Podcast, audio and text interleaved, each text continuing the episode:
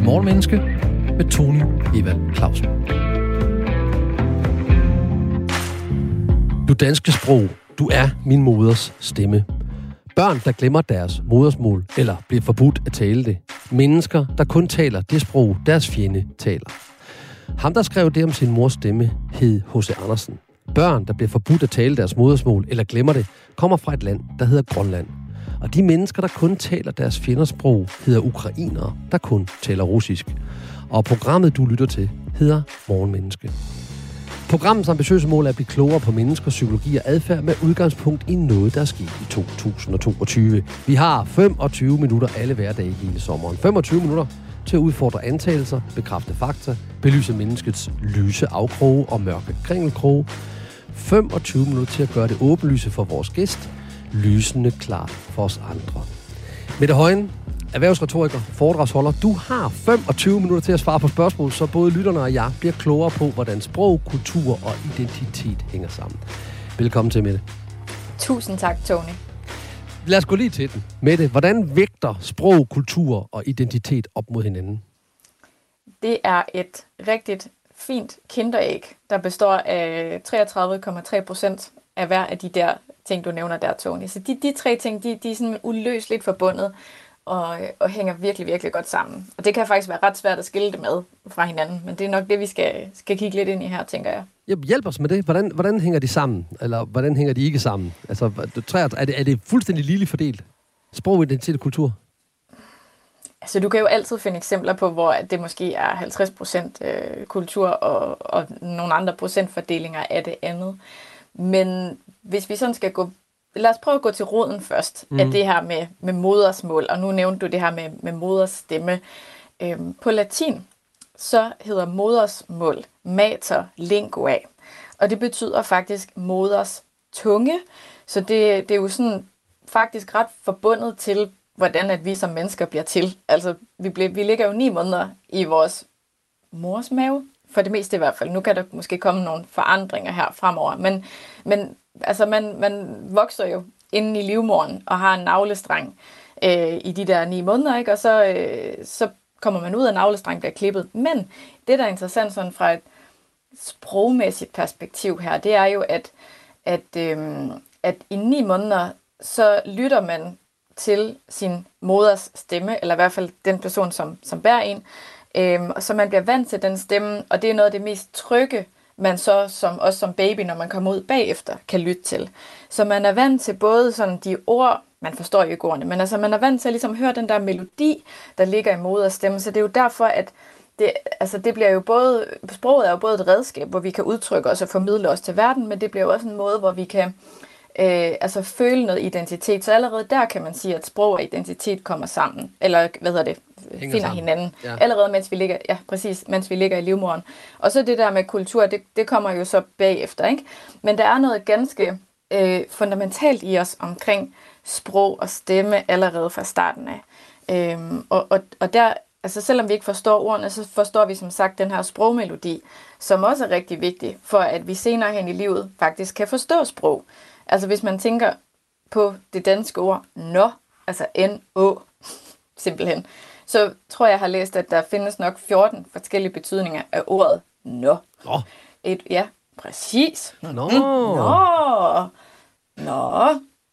Nå, nå, nå, nå, nå, altså, så, så noget af det, jeg i hvert fald har spekuleret meget over, det er jo, at, at ord har jo, mange ord har én betydning, og nogle ord har flere betydninger.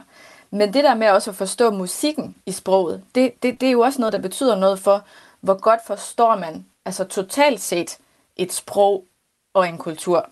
Så det hænger sammen på følgende måde. Vi vokser op i vores moders mave, og der hører vi en melodi, vi hører en betoning, vi hører staccato, pausering og sådan noget, som på nogle sprog er jo meget unikt. Øhm, altså, jeg synes jo, hollandsk lyder, som om de alle sammen har lungekraft, ikke? Men så, det, så, så, så jeg ikke forstår, hvad de siger, fordi de, de, de snakker, som om de er ved at hoste deres lunger op. Og når vi så er ude, så kommer kulturen også, fordi det er formidlingen. Så min identitet ligger i mit sprog, fordi det er, der er en melodi, og så kommer kulturen og identiteten, imens jeg opdager verden som barn. Er det sådan, vi, er det, sådan, det hænger sammen? Absolut. Og, og nu har jeg har en, øh, eller, jeg har to børn. Min datter er øh, snart to år, så hun er begyndt at få ordene med nu. Nu, nu har hun opdaget, hvor meget nemmere livet bliver, når man kan sige ord til de voksne, så de kan forstå det. Men hun er jo, altså små børn, de starter jo med at lære sprog øh, i form af kropssprog. Så der er nogle altså basale ting, man gør med sin øh, øjenkontakt og sit hoved og sin arme, når man vil et eller andet. Men selv små børn, der ikke kan ordene endnu, de forstår ret hurtigt og intuitivt, at når man skal stille nogen et spørgsmål, så går man faktisk op til sidst.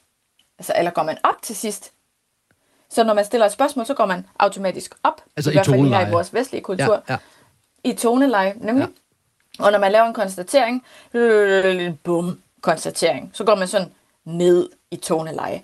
Og så nogle sproglige koder bliver allerede lagt meget, meget, meget tidligt hos små børn. Og det er jo også en nøgle til at forstå, hvordan man kommunikerer med andre mennesker, selvom man ikke kan ord, faktisk. Super interessant. og, og hvis jeg lige skal komme med en personlig anekdote, så min, min egen datter, der bliver seks lige om lidt, hun er, jo, øh, hun er jo sådan et spejl, fordi at hun begynder jo at bruge ord, som børn på 6 år ikke bruger, fordi hun hører hendes far bruge de her ord. Fordi jeg også er sådan en ordmand, der hele tiden siger mærkelige ord. Så hun har sagt sådan noget med, far, hvordan, hvordan fordeler vi det her? Altså en lille pige på knap øh, 6 år, der siger fordeler, ikke? Eller, øhm, det er jo noget, der bor inde i dig, far. Altså det, det er jo ligesom, det er et rent spejl. Fordi når hun har hørt mig sige til andre, eller, og udfaldsrum er også et ord, jeg bruger ret tit, det er hun også begyndt at bruge. Så vi spejler, det er klart, at hun har lært noget af sin far. Så, sådan, jeg er ikke sikker på, at hun altid ved, hvad det helt konkret betyder. Jo, her er et ord, hun er meget stolt af, hun kan, nemlig apropos. Og det har hun jo også taget fra det sprog, der er i vores... At hun siger, apropos øh, søde ting, far, må jeg få noget slik? Så hun forstår faktisk at bruge ordet i den rigtige sammenhæng.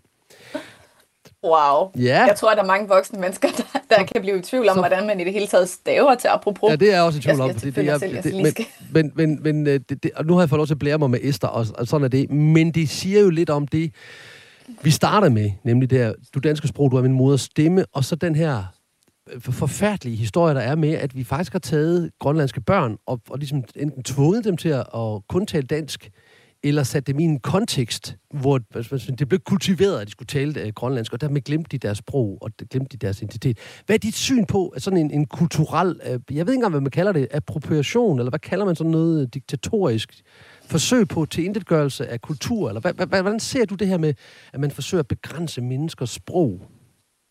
at det er fuldstændigt identitetstyveri. Der, der ligger så meget identitet forbundet med, hvordan vi udtrykker os, både i kropssprog og også i, i sådan det talte sprog med, med ordene.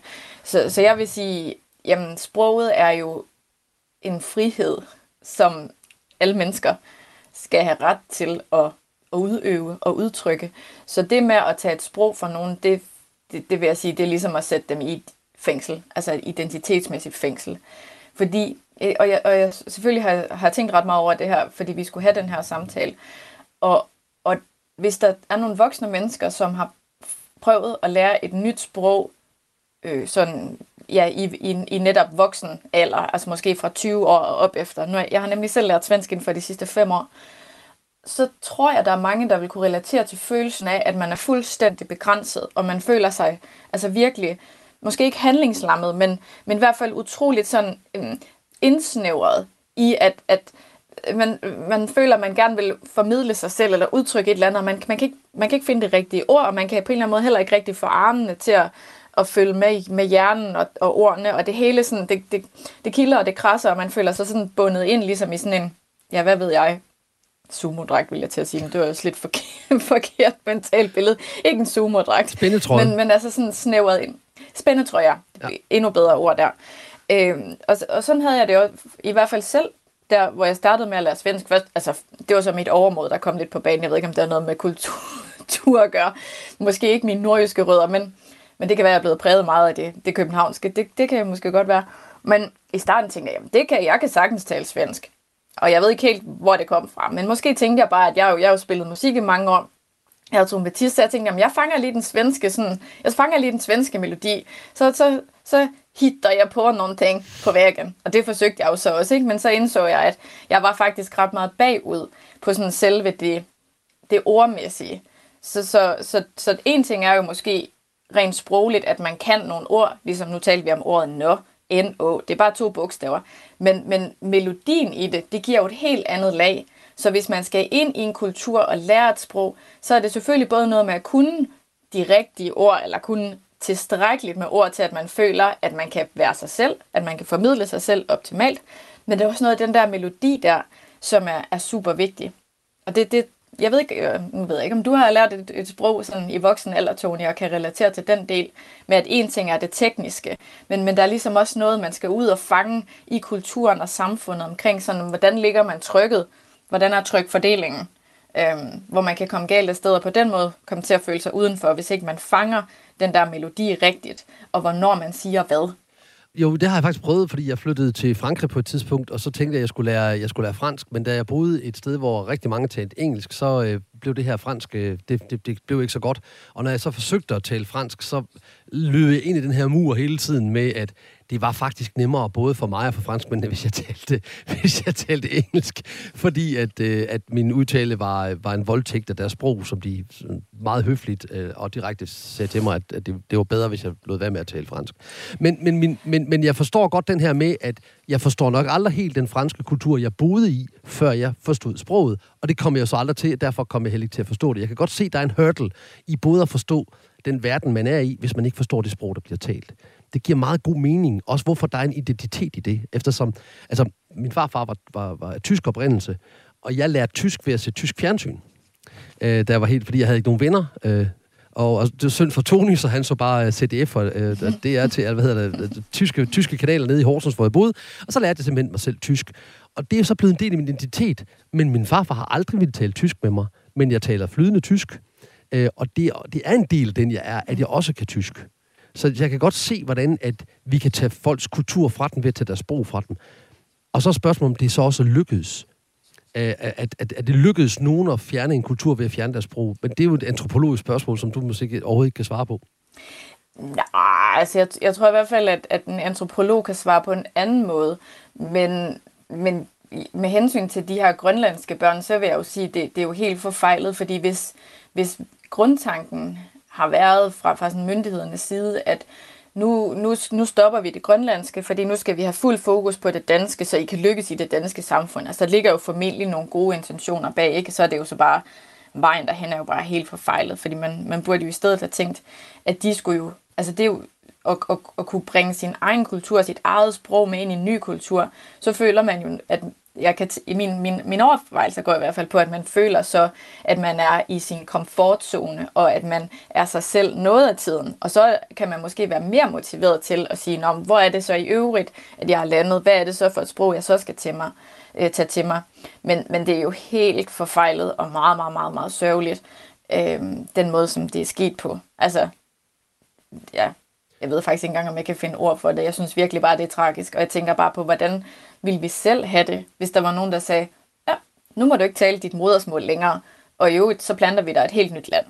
Ja, meget tror du så ikke, at man ville men, føle sig virkelig magtesløs? Jo, det tror jeg, man ville, men jeg tror da også, det, det som jeg læste om i de, de historier, der var fremme, det var jo, at, at, at de her uh, unge mennesker ikke kunne tale med deres egne forældre, i hvert fald ikke særlig godt, og de kunne ikke tale med deres egen familie, når de var i Grønland. Uh, de kunne simpelthen ikke tale med dem på deres fælles sprog, og fordi nogle af dem var ikke særlig gode til dansk, og det kan man ikke bebrejde dem efter, som de jo ikke er danskere, men, men grønlænder.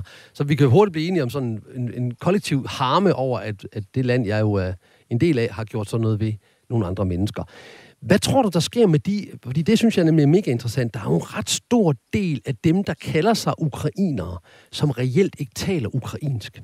Og ukrainsk er en sprogstammemæssigt... Øh, øh, ligger det tæt op af russisk, men der er forskel, og det er ikke sikkert, at man kan forstå ukrainsk, blot fordi man forstår russisk. Så er der ret mange ukrainere, der rent faktisk kun taler russisk. Og nu er det jo fjenden.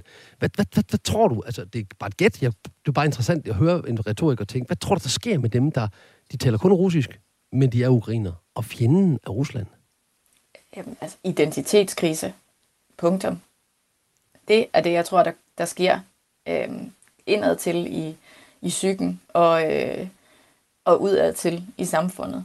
Jeg ved ikke, jeg, jeg, vil, jeg vil ønske, at jeg kunne regne ud, både hvordan man måske kunne hjælpe de mennesker, men også hvad de skal gøre.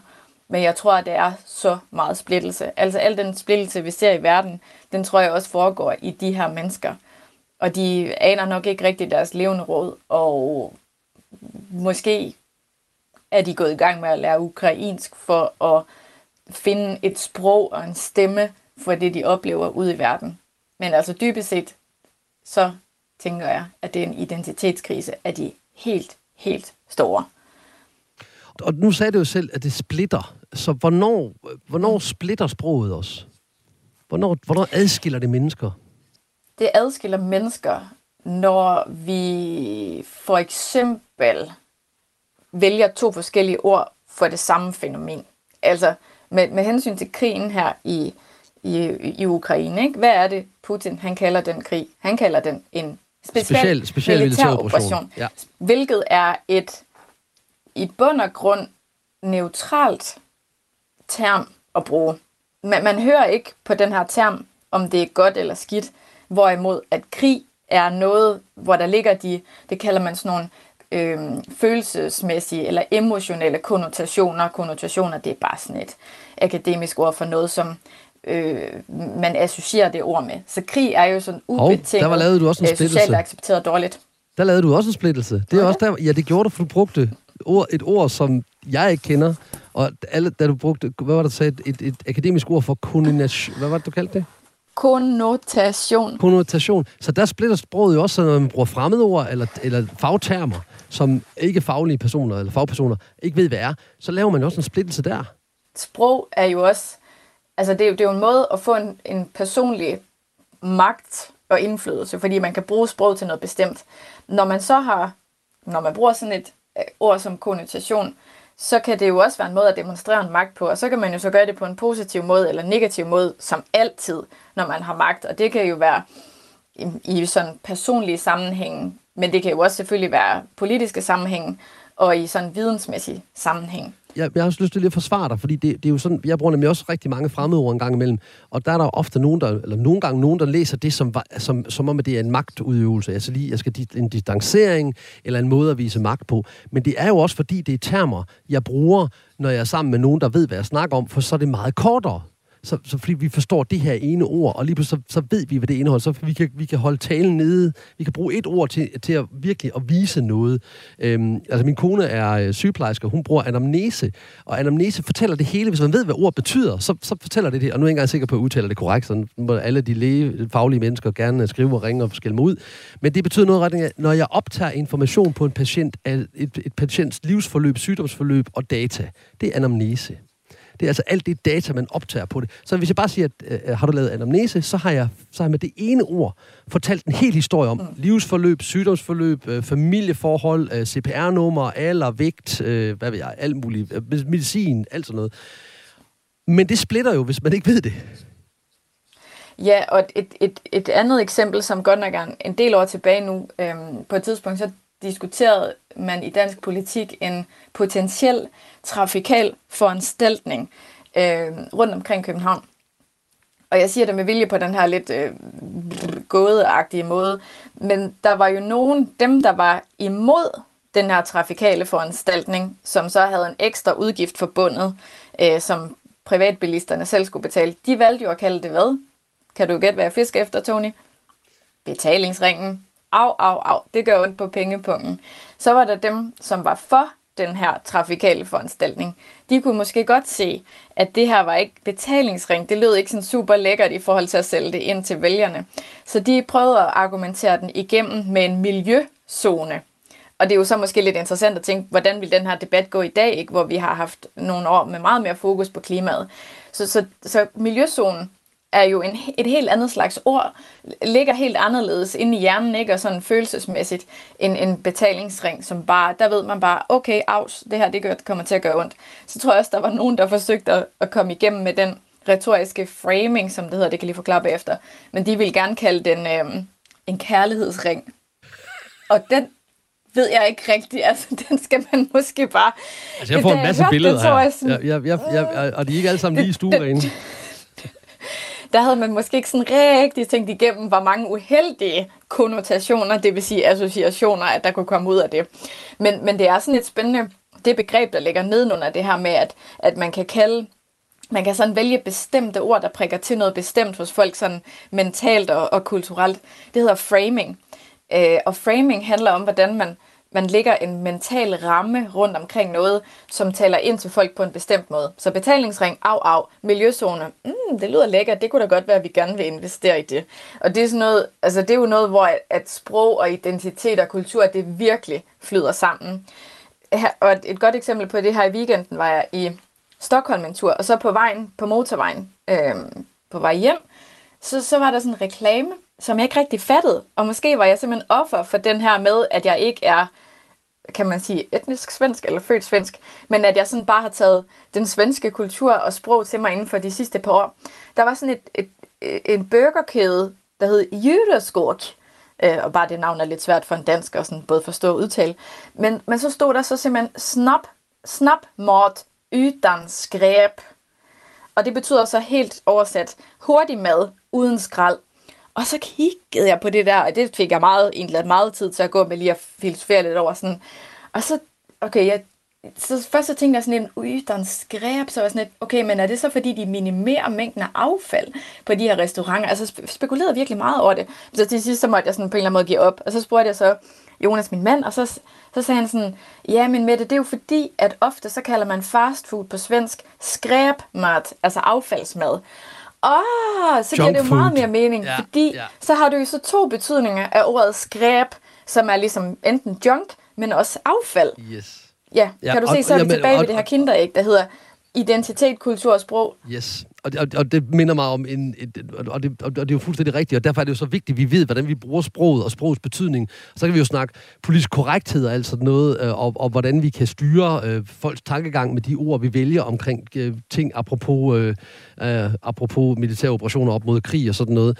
Øh, men angiveligt, og jeg har virkelig researchet på det her, men det, det er en anekdote, og jeg er ikke sikker på, at den er rigtig, for jeg har ikke kunne finde øh, beviserne, fordi der har Philips måske været meget grundig, eller så er det løgn. Men historien går i reklamebrancher, som jeg har været en del af, at da Philips Lady Shaver kom, der var den engelske slogan, det var Philips Lady Shaver, take the step tomorrow, madam. Okay, og det tog man så ind i Danmark, og så lavede man sådan nogle helt store, altså take the step tomorrow, the step to buy a lady shaver selvfølgelig, og så og selvfølgelig også, og, og, og det er jo benene, man skal barbere de her ben og sådan noget, ikke? Det er i hvert fald det, der er hele ideen i det. Mm. Men i Danmark, der havde man været stiget så blind på det her, så derfor kom man til at oversætte den direkte. Så det, der lavede man kæmpe store plakater, hvor der stod, Philips Lady Shaver, tag skridt i din morgenfrue. Der var man jo blevet... der var man blevet blind for, at at, at, at oh, skridtet nej. jo altså kan have to betydninger. Uh, den, den, en nyere version er jo uh, uh, JP Business, der helt seriøst fik Finn går til at stille sig frem og sige, JP Business, hvis du vil have en happy ending. Og de, de kunne slet ikke se, uh, at uh, det er sandt. Det er måske 10-15 år siden, at de lavede det. De lavede en kæmpe kampagne, hvis du vil have en happy og, og, og det, Men det er jo for den rene alting rent. De har slet ikke set, hvad det kunne gøre, når man brugte sproget på den her måde. Men, og der, ja, og der er et ord for det, Tony. Ja. Ej. Total, total ubehøvlet afbrydelse. Prøv lige at høre, der er et ord for det der ord, der staves eller udtales på samme måde, men har forskellige betydning. Det hedder et homonym. Hvad? Homonym. Mine damer her, homonym. Det går jeg hjem og lærer ja. Esther øjeblikkeligt. Homonym Esther, og så forklarer jeg hende, hvad det er. gør det.